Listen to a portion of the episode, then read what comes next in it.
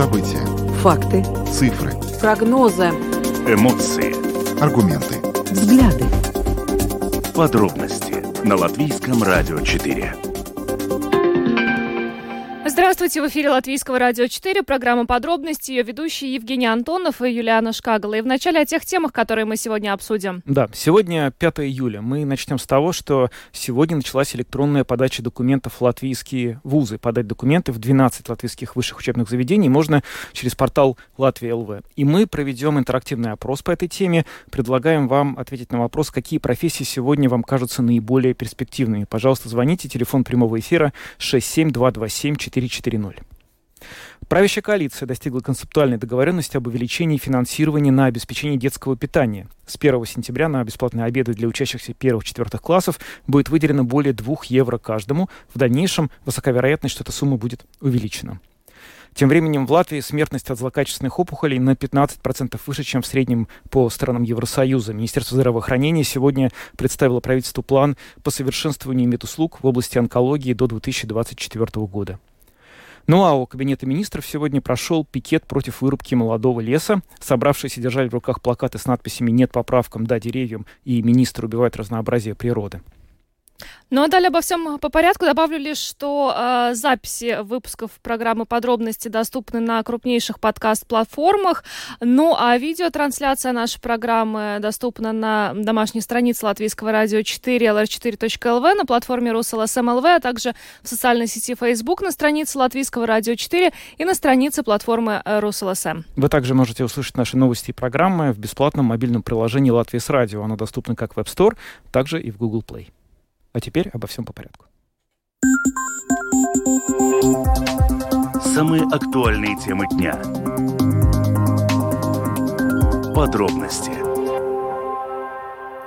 Это программа «Подробности» Латвийское радио 4. Сегодня началась электронная подача документов в латвийские вузы. В общей сложности документы можно подать в 12 латвийских высших учебных заведений через портал «Латвия ЛВ» используя единую систему. А, с нами сейчас на связи глава Совета по высшему образованию Андрей Стейкманис. А, господин Тейкманис, добрый вечер. Добрый вечер. Добрый вечер. А, господин Тейкманис, каковы тенденции последних лет? То есть наблюдается ли все та же картина, когда выпускники школ стремятся поступить на факультеты, связанные с социальными науками? Или все-таки здесь немножко поменялась ситуация? Э, ну, да, факультет социальных наук, э, юридический, экономический до сих пор довольно-таки популярны, но, конечно, последние годы тоже информационные технологии и работы, связанные с э, компьютерами, приобретают популярность.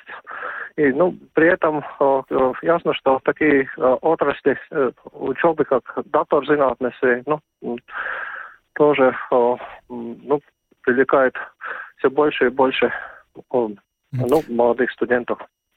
А если вообще смотреть вот э, статистику за последние годы, то что происходит вот с популярностью высшего образования в высших учебных заведениях страны? Потому что ведь сейчас очень много разных возможностей получать образование вне вузов. Насколько вот в Латвии высока по-прежнему популярность э, образования в высших учебных заведениях? Ну, по сравнению с э, популяцией, популярность довольно-таки большая. Но, конечно, мы не можем э, экстраполировать просто данные предыдущих годов, потому что э, ну, в данный момент э, рубежи открыты. Э, предыдущие два года были, когда рубежи были закрыты, и при этом э, было довольно э, меньше возможностей выбрать э, альтернативной э, ну, учебу, учиться в каком-нибудь другом стране, ну, теперь эти ограничения сняты, и есть э, больше возможностей для учащихся. Поэтому просто экстраполировать э, данные предыдущих годов мы не можем. Мы ну, должны наблюдать, что именно случится в этом году с, с поступлением на вузах. Но а как вы считаете, латвийские вузы сейчас способны ну, полноценно конкурировать с иностранными вузами, учитывая, как вы уже сказали, границы открыты, и молодые люди иногда выбирают все-таки э, учебу в зарубежных высших учебных заведениях? Да, я полностью уверен, что наши вузы могут конкурировать и, и ну, в большинстве э, отраслей. Конечно, там, где есть отрасли, которые зависят от капиталовложений, исследования в науку, могут быть и ну, некоторые нюансы. Но если мы ну, смотрим отношение того, что люди получают какое-то образование, ну, бакалавра уровень, я думаю, что конкурентоспособность абсолютно. Э, ну, различия получаются больше, когда уже есть эти образования, которые связаны с ну, наукоемкими э, э, ну, как докторские студии и так далее. Ну, да. Сегодня стартовала электронная подача документов в латвийские вузы. Скажите, вот этот вот способ подачи документов, какие имеет преимущества перед обычной подачей? Может быть, есть какие-то особенности, которые вы могли бы выделить? Да, ну, самое, самое позитивное то, что люди, которые подают электронным способом, могут выбирать э, несколько э, программ, если я не ошибаюсь, то до, до 10, и могут э, ставить приоритеты, которые у них, э, ну, первые приоритеты и, так далее. Да. И поэтому уже можно выбрать несколько отраслей и смотреть по результатам. Ну, так, э, ну, когда-то было более, более узко возможность выбрать в одно время, ну, идти на конкурс только на одну отрасль. А теперь эта возможность ну, более флексибельна. Ну и смотреть, а где попал на бюджет, где не попал, и потом уже дальше выбирать. А, а скажите, пожалуйста, вот по поводу как раз бюджетных мест и э, влияния э, пандемии COVID-19 на то, какими подготовленными или наоборот приходят уже выпускники школ вузы. Э, как вам кажется, ухудшилась ли здесь ситуация за последние два года? Ну, мы, конечно, будем смотреть, какая то ситуация. Если, мы, если брать за основание централизованный экзамен, то таких больших вариаций нет. Если, э, если даже на несколько процентов улучшения ситуации, ну, по сравнению с предыдущими годами, ну, конечно, когда молодые студенты поступят и вузы начнут дать, давать свои отзывы, мы, мы сможем лучше определить эту ситуацию уже. Ну что ж, спасибо вам большое за комментарий. Андрей Стейкманис, глава Совета по высшему образованию, был с нами на связи. Еще раз большое вам спасибо и хорошего вечера. Большое вам спасибо. Всего спасибо. хорошего. Да. Всего хорошего.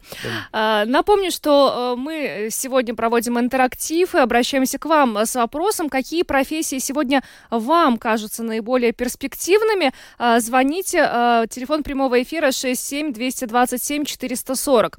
Ну а по поводу а, успеваемости будущих студентов, возможно, не, не все выпускники средних школ собираются потом поступать в вузы, но стоит отметить, что вот буквально на прошлой прошлой неделе э, Государственный центр содержания образования обобщил информацию, согласно которой результаты всех централизованных экзаменов в этом году несколько выше, чем в прошлом году. Э, кроме того, э, экзамен по математике, который, к сожалению, традиционно каждый год сдается, ну, не очень хорошо, в этом году тоже немного результат повысился, что не может э, не радовать. Это, конечно, очень приятная новость, особенно на фоне того, что из-за пандемии коронавируса боялись ровно обратного, что очень упадет уровень образования, и дети, которые будут поступать после того, как они отучились последние один или два года во время ковида, они просто будут гораздо слабее, как, чем выпускники двух-трех лет тому назад. На самом деле так и было на протяжении э, какого-то периода. То есть э, в прошлом году э, экзамены сдавались несколько хуже.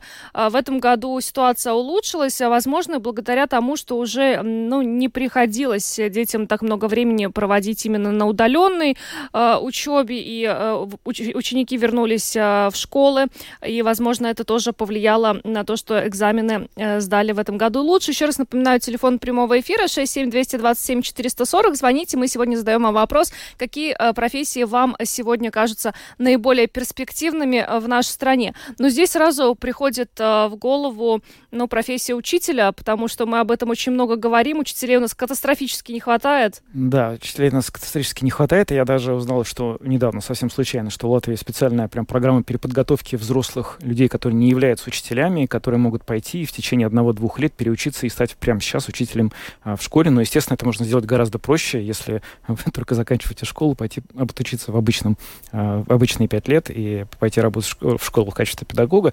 Но вообще, конечно, довольно интересно, насколько современные вот эти все системы образования, институты соответствуют тем реалиям, которые постоянно меняются в наши дни. Потому что вот те же гуманитарные дисциплины, которые традиционно всегда, вот сколько я себя помню, всегда был очень высокий конкурс. Это социальные налоги, науки, экономика, юридическая. И вот, наверное, уже 20 лет не меняется ничего. А сейчас мы видим, что наиболее активно компании спрашивают инженеров, технологов, программистов. IT-специалистов, да? кстати, да. Здравствуйте, мы вас слушаем. Добрый вечер. Добрый день. Ну, я считаю, что э, учителя не будут перспективной профессией, пока государство не будет соответствовать их благодарить, и общество это само не поймет э, в первую очередь. Соответственно, пока не будет зарплаты, допустим, по теперешним меркам полторы тысячи минимум, тогда и учителя тогда будет только престиж профессии для тех, кто хочет стать учителем в первую очередь. По остальным профессиям, ну, это, это понятно. Э, юрист, как и были, так и остаются. Высококвалифицированные медицинские работники, которые врачи имеют опыт и соответствующее образование и профессионалы своего дела, это тоже престижно остается, но остальное уже как, как сложится, остальные менеджмент белых воротничков, скажем так, престижно, банковские работники среднего звена и выше. Это как всегда и везде. Или как крупная компания, это всегда было и будет престижно. Все, mm-hmm. наверное.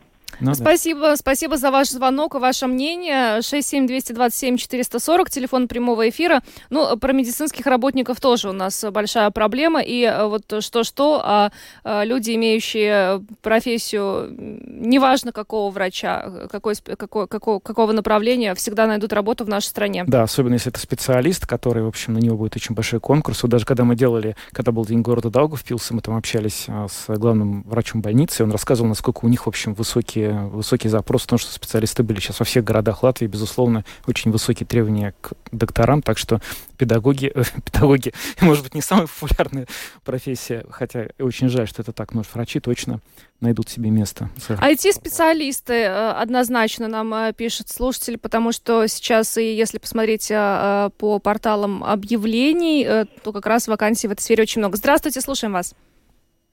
Добрый день. Добрый, Добрый день. Вы вот говорите специалисты, врачи и так далее. Врачи, значит, которые э, самое главное имеют опыт в том случае, если он работает и преподает, потому что все остальные врачи, они вот сейчас стали консультантами, а теории не знают. Вот где вопрос кроется. Не хватает врачей. А все, большинство идут, где опытные теорию знают. Вот что самое главное. Ну а какой же, какой же выход? Надо же учиться как-то им все равно. Уже э, да? попрощался с нами слушатель. Это тогда получается там... Э, Спасибо вам э, в любом случае за звонок. Ну, на самом деле для меня странно, если человек, выучившись на врача, это очень долго, это около 10 лет, не знает теории, ну... Вопросы ну, тогда. Мне трудно, на самом деле, прокомментировать. Я думаю, что все-таки реально те специалисты, которые стали специалистами, они свою теорию знают, как мне кажется, достаточно хорошо. По крайней мере, мой опыт в общении с врачами это показывает. Э, еще раз напоминаю, телефон прямого эфира 67227-440. Звоните, мы вам сегодня задаем вопрос, какие профессии вам кажутся наиболее перспективными э, в нашей стране. Э, напоминаем, почему мы сегодня говорим вообще об этой теме, потому что началась подача Э, электронные э, документов в высшие, высшие учебные заведения нашей страны. 12 э, вузов принимают заявки электронно с сегодняшнего дня, и можно их подать до 16 часов 18 июля. Так что у выпускников школ есть еще ну, скажем, уже последний момент, наверное, чтобы определиться с профессией, если до сих пор по каким-то причинам э, человек еще не определился. Э, здравствуйте, слушаем вас. Извините, добавлю, я уже звонил. Да, Забыл упомянуть одну большую сферу политтехнологии, политики. И первое, это там очень перспективная профессия, если это можно назвать профессией. Очень денежная, очень э, интересная работа, если на ней работать. Ну, соответственно, политтехнологии надо по профилю где-то получить образование. Но главная проблема, конечно, у них одна – это партийное единство, соответственно, нужно вступать в партию, быть э, шестереночкой партии. Но если это перетерпеть, то тогда, в принципе, очень престижная профессия тоже. Это добавка. Да, спасибо. Спасибо за ваше мнение. Э, Здравствуйте, э, слушаем вас. Добрый день. Добрый. Добрый вечер. Вы знаете, позволю высказать себе свое мнение. Ни в коем случае, конечно, не прогноз, но, тем не менее, основываясь на том, что какой скоростью нас научный прогноз э, придвигает к апокалипсису, я так предполагаю, что наиболее востребованные, естественно, это будут профессии э, IT-сферы, э, биоинженерии, биотехнологии, Мгм. ну, медицина, наверное, Мгм. э, отчасти. Ну, Вот, вот на мой взгляд, это э, три наиболее таких. Но это то, что сейчас, наверное, в топе, это правда. Ну почему же апокалипсис-то? Ну и то, и другое, и третье, то, что вы назвали, Ну. вполне востребовано прямо сейчас. Нет, Дело в том, что, понимаете, вот научный прогресс, он, э, естественно, он не стоит на месте, он идет семимильными шагами вперед, и он все больше сужает э, сферу деятельности человека. То есть его востребованность человека как э, рабочей силы. Вот. Уровень автоматизации, роботизации, компьютеризации, он ну, баснословен. Возьмите 10, 15, 20 лет назад, это нам и не снилось, те процессы, которые происходят сейчас. Это правда. Вот. Это правда. Спасибо вам большое за Ну, звонок. Но один, если позволите, один нюанс. Самое, что интересное, производительность труда выросла многократно, а мы как работали по 40 часов в неделю, так и работаем. И все как-то не хватает. Только Ну, вот хорошо. кому? Да, вот Ну, мы, это- кстати, обсуждали. Спасибо вам большое. Еще раз мы обсуждали э, вопрос о переходе на э, Четырехдневную рабочую четырехдневную неделю. рабочую неделю, да, чтобы не Нет. работать.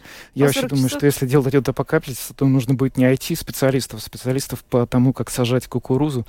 Здравствуйте. Здравствуйте, слушаем вас. Здравствуйте. Здравствуйте. Здравствуйте. Э, Вы говорите о престижности профессии, да? Но я вообще-то считаю, что самая престижная профессия все-таки должна быть профессия учителя. Не будет учителя, не будет этих вот первоначальных знаний, не будет ни инженеров, ни врачей, никого не будет. Так что все-таки профессию учителя надо поднимать престиж. Да, я с вами абсолютно, Абсолютно согласна. согласен, Учителей у нас катастрофически не хватает. Вопрос, как понять, э, поднять престиж этой профессии. Ну, я думаю, поднять престиж, да. Это надо. И вообще-то в педагогику должны идти люди, которые чувствуют, что они могут что-то дать. Вот в моей жизни были именно вот учителя милостью Божьей. Да, у каждого были в жизни такие учителя. Спасибо большое за ваше звонок. мнение. И, в общем, мы все, конечно, этих людей всегда помним на всю жизнь. Э, 67227-440, напоминаю, телефон прямого эфира. Какие профессии сегодня вам кажутся наиболее перспективными? У нас еще есть пару минут для того, чтобы э, принять звонки. Ну, кстати, очень, э, очень э, правильную мысль озвучила э, слушательница, которая вот только что нам звонила. Если не будет учителей, то кто же даст все эти знания? Нет, я вообще, это моя очень давняя точка зрения, что нужно сейчас именно вот на учителей стараться максимально как-то сделать эту профессию престижной, высокооплачиваемой, чтобы люди действительно шли в эту профессию, потому что от этого зависит, какими будут дети вырастать, сколько они получат, как им потом, не знаю, разбираться, как принимать решения в политике, в экономике, в жизни вообще. Это, это все закладывается, на самом деле, в детстве. Но здесь еще очень важно, чтобы ну, человек ощущал, что у него есть призвание работать. Это правда, но вопрос в том, чтобы человек, который считал, что у него есть призвание, чтобы он потом в итоге это призвание же реализовал. А для этого нужно, чтобы там были условия созданы. Так ведь иначе, получается, у него призвание есть, а зарплата такая, что он решит, не знаю, там, в другое место. Ну вот мы и с тобой пришли к проблеме, да, зарплаты. Мы пришли к проблеме зарплаты. Да. А, ну, нам нужно двигаться дальше уже. Спасибо всем, кто сегодня принял участие в нашем интерактиве. А, поговорим, а, ну, не совсем на школьную тему, но, в общем-то, об обедах а, Да, для но школьников. связанную со школьной темой, правящая коалиция достигла концептуальной договоренности об увеличении финансирования на обеспечение детского питания. Вот довольно давно эта тема обсуждалась. В общем, несколько недель, наверное, не было ясности, э, сможет ли, в общем, это питание оплачиваться. Вот теперь выясняется, что с 1 сентября на бесплатные обеды для учащихся первых-четвертых классов будет выделено более 2 евро каждому. Но в дальнейшем, при необходимости, высока вероятность, что эта сумма будет каким-то образом увеличена. Вот. И Министерству культуры предложено а, согласовать с Министерством экономики, сколько средств и на какие цели нужно выделить. С нами сейчас на связи Янис Мэя, представитель Ассоциации предприятий общественного питания образовательных учреждений. Добрый вечер. Э, добрый вечер. Добрый вечер. Некоторое время назад, когда предприятия, оказывающие услуги э, питания в, в школах, э, начали бить тревогу о том, что те суммы, которые государство выделяет, но ну, они совсем не покрывают те расходы, которые сейчас возникают для того, чтобы ну, накормить одного ребенка в связи с инфляцией и ростом цен на продукты.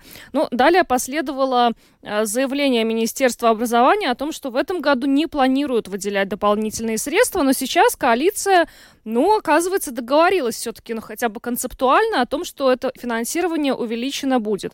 Э, более двух евро каждому, да, на бесплатные обеды для учащихся с первого по четвертый класс.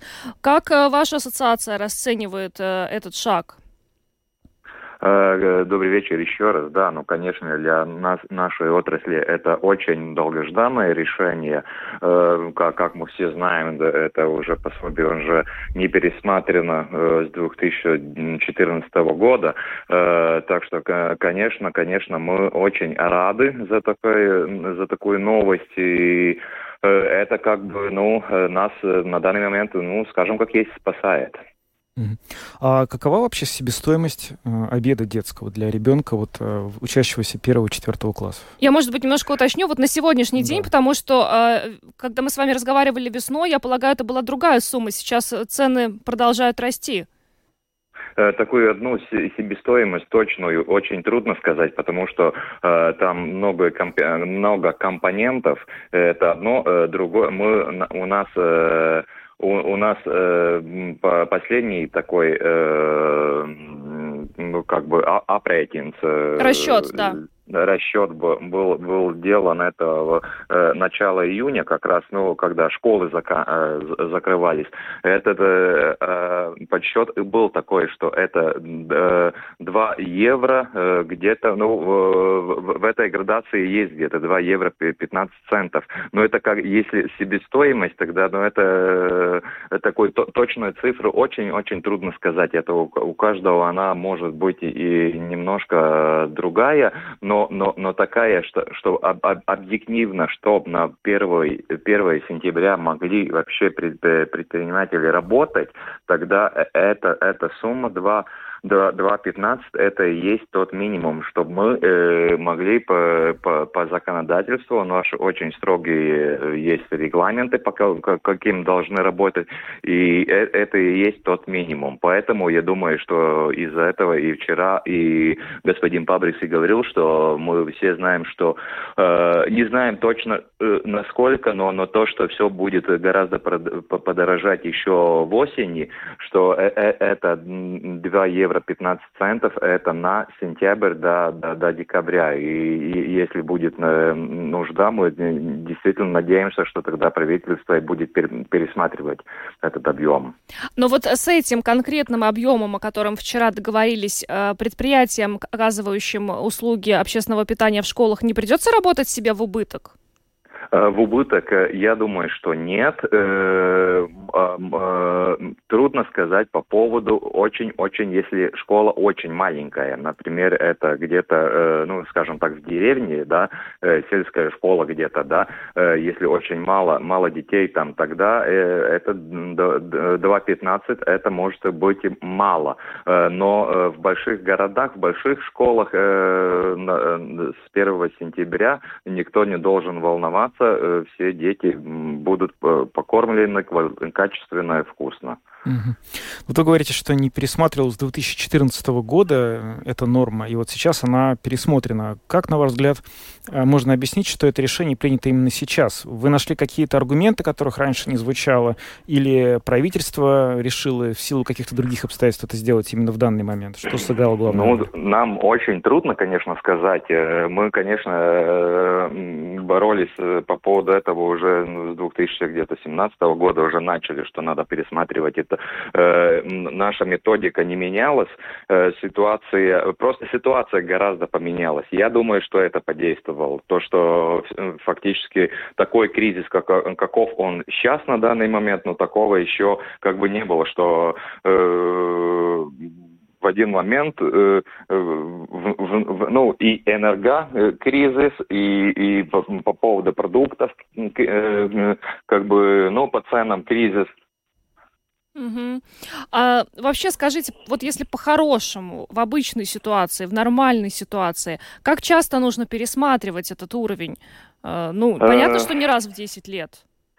Э, конечно, мы, мы считаем, и мы, мы с таким предложением ушли, что э, надо индексацию делать каждый год, потому что, и, и э, кстати, мы, мы как отрасль э, говорим то, что эта индексация может быть э, со знаком плюсом и со знаком минусом, конечно. Может быть такая ситуация, что, что, что все пойдет гораздо вниз, например, да, все цены, и тогда можем и пересматривать, но эта индексация должна быть ежегодная. Но это мы считаем, что это логично, правильно, и тогда не будет такие большие-большие скачки.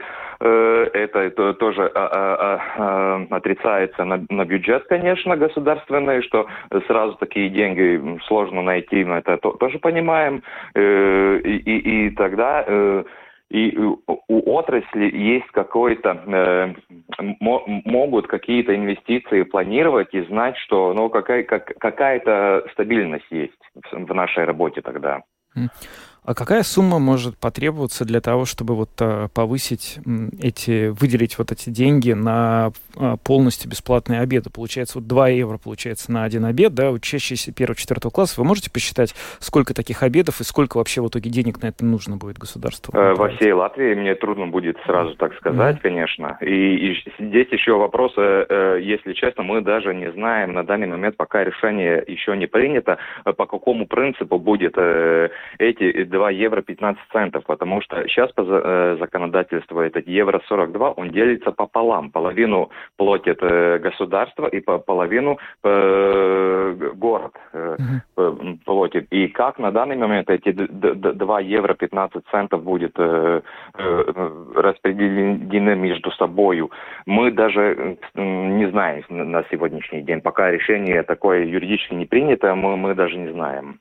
Э, с 1 января будут согласованы новые требования к качеству питания, и тогда э, сейчас, по крайней мере, коалиция говорит о том, что дискуссия об увеличении финансирования продолжится. Мы знаем, что есть определенные критерии э, для школьных обедов, да, которые, ну, там очень много нюансов, которые касаются именно качества.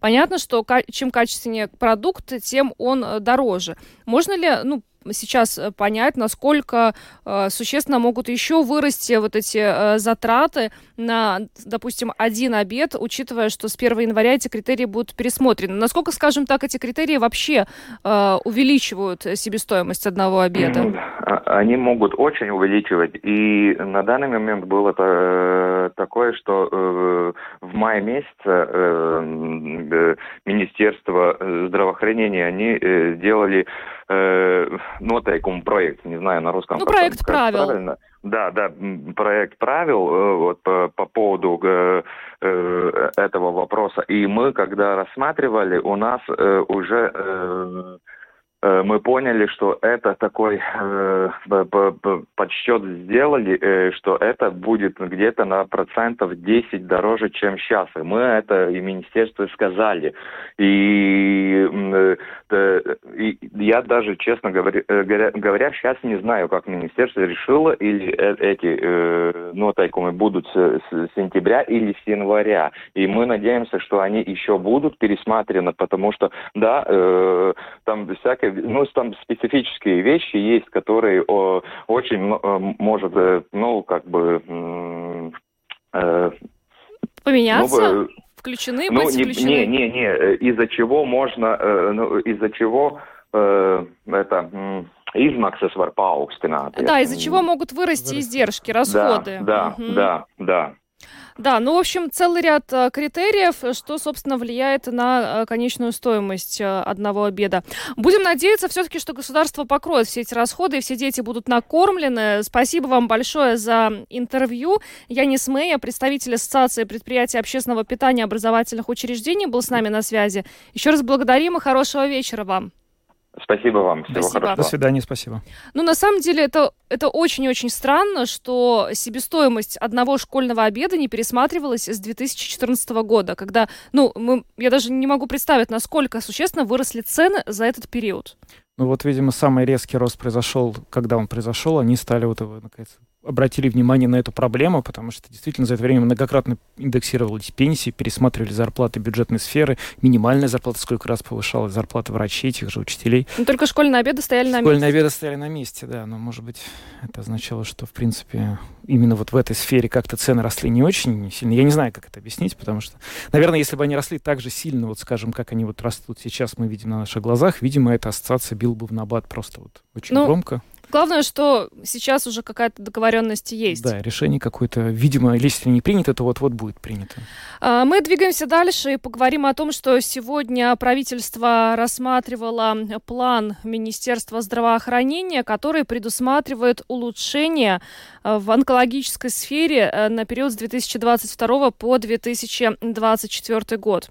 И стоит отметить также, что по данным Министерства здравоохранения в Латвии смертность от злокачественных опухолей опухолей на 15% выше, чем в среднем в Евросоюзе. По статистике, на первых стадиях рака шансы выжить на 70% выше по сравнению с последними стадиями болезни, но при этом э, стоит отметить, что очень важно проводить вовремя диагностику для того, чтобы э, именно зафиксировать эту, этот, эту, это заболевание на, на первых стадиях. Mm. В общем, сейчас обо всех этих проблемах мы будем говорить э, с председателем правления объединения организации больных раком «Онкоальянс» Ольгой Валцини, которая с нами на видеосвязи. Ольга, добрый вечер. Добрый вечер. Добрый вечер.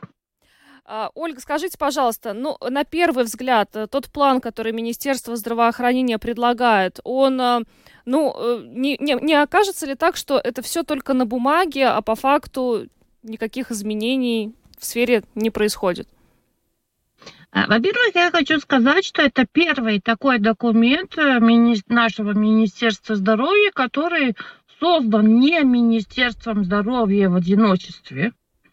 А, было несколько месяцев больших сложных собраний а, работы в больших и маленьких группах, э, где участвовали почти все пациентские организации, больницы, врачебные организации, профессиональные хирурги, онкологи, химиотерапевты, а, все, по-моему, медицинские структуры, которые есть, Национальная veselības dienas, само министерство.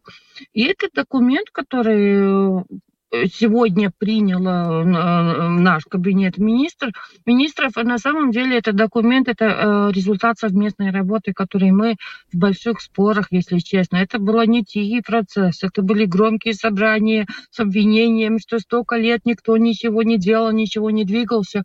И документ получился таким, как он получился, который, в котором постарались, постарались, это, конечно, это только начало, поставить пациента в центре системы чтобы у нас было, наконец, лекарство на таком же уровне, как это во всем мире, соответственно, международным э, руководством, чтобы у нас был желтый коридор после зеленого. Вы можете представить человека, которому, у которого рак вернулся, и ему надо ждать 9 месяцев на исследование, чтобы подтвердить. А, например, для той же меланомы 6 месяцев это уже то, что осталось, если меланома вернулась.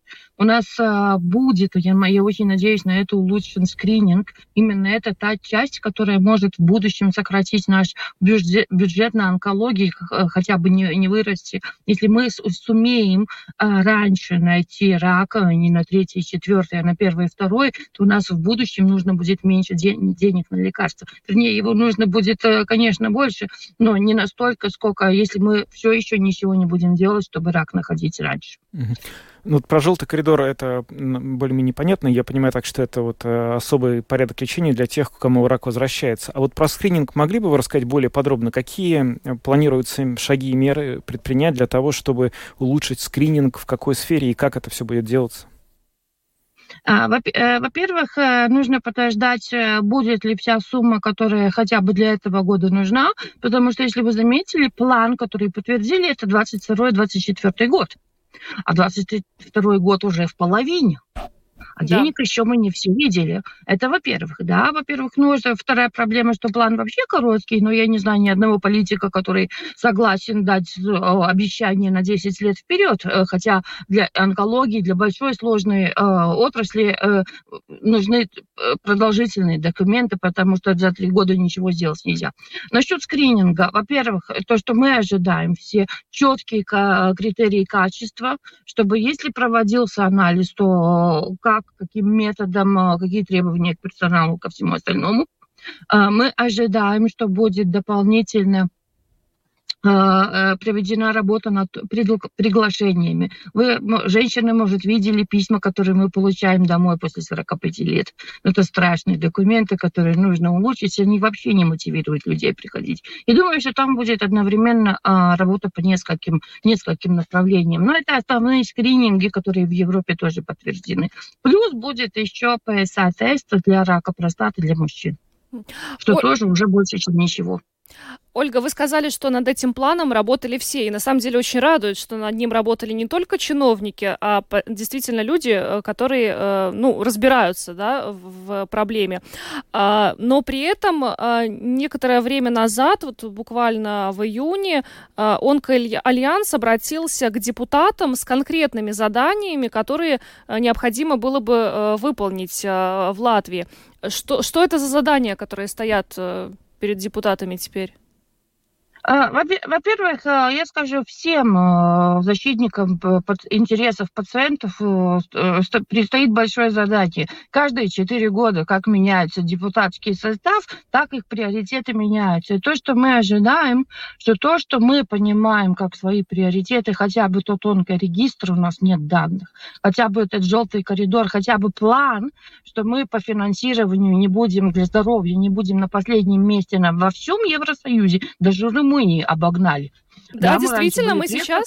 Да, мы теперь последние, последние по финансированию здоровья в нашей стране на человека, конечно. Тоже по лекарствам у нас, но ситуация... И поэтому у нас и смертность одна, одна из самых высоких.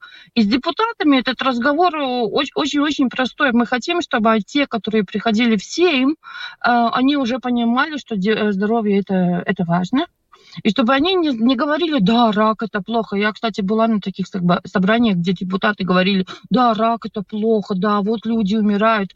Но чтобы они уже знали, что э, здоровье, онкология это это, это не просто большая проблема, это структурированная проблема, которую нужно разделить на маленькие проблемки, нужно видеть все поле целиком, и решать одну проблему за другой, чтобы э, справиться с большим полем. Вот это самая большая проблема с политиками.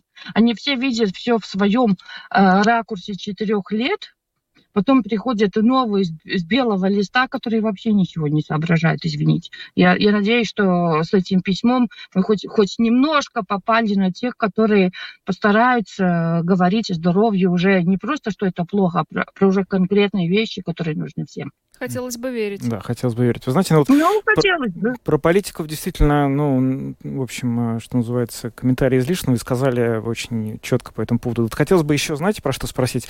Не, не раз э, мы слышали, что жалуются на то, что не очень активно ходят э, жители Латвии на все эти обследования. Посылают бесплат... письма о том, что вот бесплатный скрининг, бесплатное обследование. Человек просто не приходит, и это, естественно, ухудшает и статистику, и в конечном итоге влияет на то, что больной попадает в больницу уже в состоянии и на стадии болезни, когда не всегда можно чем-то ему помочь. Какое-то есть у вас решение или подход, как э, исправить эту ситуацию? Как сделать так, чтобы люди более активно соглашались проходить эти вот э, скрининговые процедуры? Я, я вам скажу, что тут э, э, проблема не, не односторонняя. Не, не, нельзя говорить, что люди сами виноваты, потому что у них запущен рак. А, люди очень хотят делать и лечиться тогда, когда они понимают проблему. Но если ни онкологу, ни семейному врачу, ни любому другому врачу у них нет времени, чтобы рассказать о проблеме, если никто не смог э, преподнести новую информацию и рассказать пациенту, что рак это не всегда смертный приговор, Это вторая причина, почему люди не ходят на скрининги а, с мыслью, а зачем мне лечиться, я, зачем мне проверять, а если все равно его не вылечите, тогда я последние два года буду жить плохо. В смысле, что я скоро умру.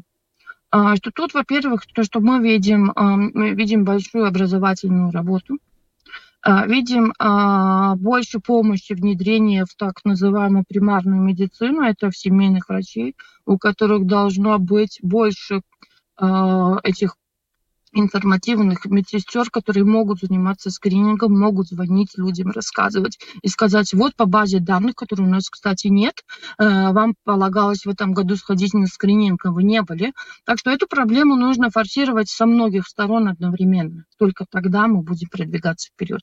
Если у семейного врача будет на полставки одна медсестра, которая может сделать уколы и там пару бумажек написать, а не две полные ставки сестры, которые могут э, в отдельное время звонить, разговаривать с пациентами, ничего не продвинется с этой стороны.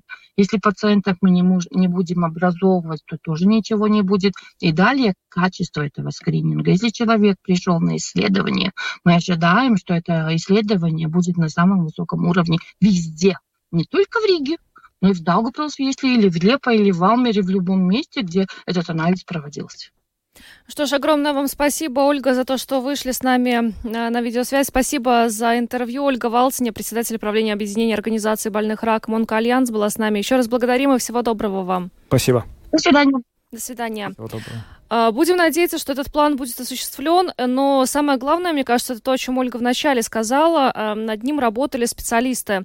А, специалисты, представители э, медицин, медицины, да, сферы медицины, то есть не только чиновники, которые могут написать что-то на бумаге, но реально люди, которые разбираются в этой теме, знают, какие там проблемы и знают, что необходимо решать. Вот здесь вот у меня очень большая надежда на то, как, как разрабатывать. Вообще, да, практика разрабатывать планы с учетом, с участием тех людей, которые будут их реализовывать, она очень правильная, ее нужно взять на вооружение, причем, я думаю, не только в медицинской сфере, но и, возможно, в некоторых других тоже. Вот, но и, собственно, то, что она сказала в конце, тоже важно, что вопрос не только в том, чтобы сам план по онкологии был правильно написан, но и в том, чтобы физически у врачей были медсестры на достаточном количестве ставок, чтобы они могли просто это все как-то тоже со своей стороны реализовывать. Так что... Но мы двигаемся дальше, поговорим о том, что сегодня у Кабинета министров прошел пикет против вырубки молодого леса. Да, собравшиеся держали в руках плакаты с надписями «Нет поправкам», «Да деревьям», «Министры убивают разнообразие природы» и э, другие плакаты. Организаторы мероприятия ранее сообщали, что 21 июня, вопреки призывам и возражениям природоохранных организаций, правительство внесло изменения в правила вырубки деревьев, которые дадут лесовладельцам возможность в будущем вырубать более молодые деревья. Но здесь еще важно понимать, а, почему э, были приняты эти поправки, э, для того, чтобы увеличить объемы производства щепы, учитывая, э, какой у нас рост цен на энергоресурсы, для того, чтобы использовать свой ресурс, ну, так по, по, по э, обоснованию э, Кабинета министров э, были приняты эти поправки. Но, э, правда, э, общественные организации и, в частности, участники сегодняшнего пикета так не считают. И более подробно сегодня об этом э, рассказала представитель инициативы э, Симт Скайл Циртес э, Лолита Томпсона в интервью нашему коллеге Роману Шмелеву в программе «Домская площадь». Вот фрагмент этого интервью эти поправки, которые принялись э, правительством, в частности, по словам правительства, позволят получить э, больше биомассы и таким образом снизить удар от роста цен на э, энергоресурсы. Как вы оцениваете этот аргумент? Ну, это очень странный аргумент, потому что оказывается, что на самом деле то, что в Латвии и, и жители получают после этой вырубки, на самом деле 80% уходит на экспорт. И поскольку сейчас цены высокие, то это тоже понятно, почему это продвигает так быстро, потому что это, конечно, хорошая возможность заработать. Поэтому нам показалось очень нечестно то, что сначала решили все-таки советоваться с организациями, которые защищают природу и говорят про то, что чтобы политика в Латвии была устойчивая, вот лесопользование, но вот сейчас э, оказалось, что вдруг война в Украине, и без вообще уже вообще не рассчитывая то, что, что считает э, организация, вдруг это надо было очень быстро принять. Что, ну, кажется, как-то не очень чистоплотная практика в политике, против которой мы тоже выступаем, потому что мы надеялись, что будет все-таки этот диалог между министерством и между организациями, которыми исследуют лес, и все-таки понимают, что нужен какой-то компромисс. Я правильно понимаю, что диалог не состоялся, и предложения, и, собственно, сами по себе экспертные заключения природоохранительных организаций не были услышаны и приняты? Нет, процесс как раз э, начался, потому что вот первая инициатива, которая называлась «100 сплошных вырубок для столетия Латвии. Это уже было вот э, пару лет назад, уже когда решили разрешить сплошную вырубку лесов у моря. И тогда жители стали протестовать. В общем, компромисс был такой, что нужен диалог, и чтобы эксперты встречались, и вот э, закон, который вы приняли, он был бы э, компромиссом, который, ну, как-то удовлетворяет обе стороны. Но вот сейчас просто с флагом в руки, что из-за войны быстро-быстро это все продвинули. И это означает, что и будет вырубаться деревья не только моложе, но вот меньше диаметра. В общем, нету никакого такого полной оценки. Но это не все для Латвии. А каких результатов сегодня в результате пикета вы ожидаете? Что могло бы быть а, позитивным итогом этого пикета? Позитивным итогом, чтобы возобновилась коммуникация по поводу этого вопроса, чтобы большинство, ну, больше жителей Латвии поняли, что, ну, как принималось это решение, что сначала премьер Каринч сказал, что да, мы будем говорить с организациями защитников природы, и вдруг почему это поменялось в последний момент, вдруг перед тем, как, как еще у нас есть э, ну, вот, э, это правительство перед выборами в октябре.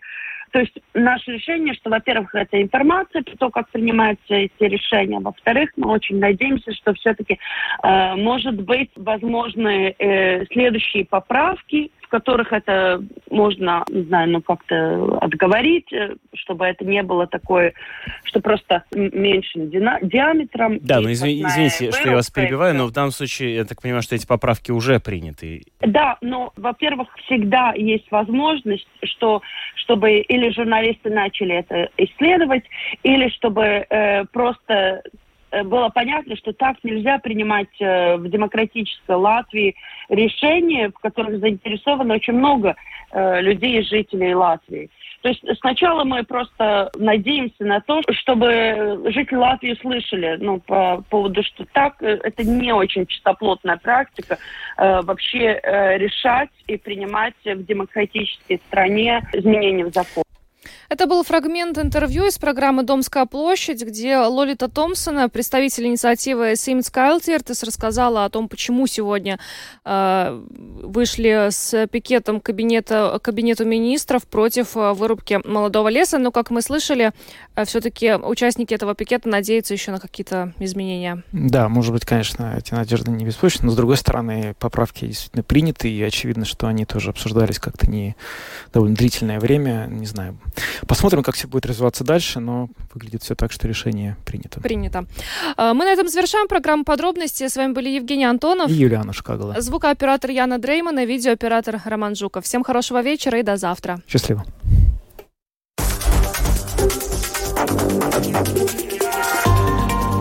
Латвийское радио 4. Подробности по будням.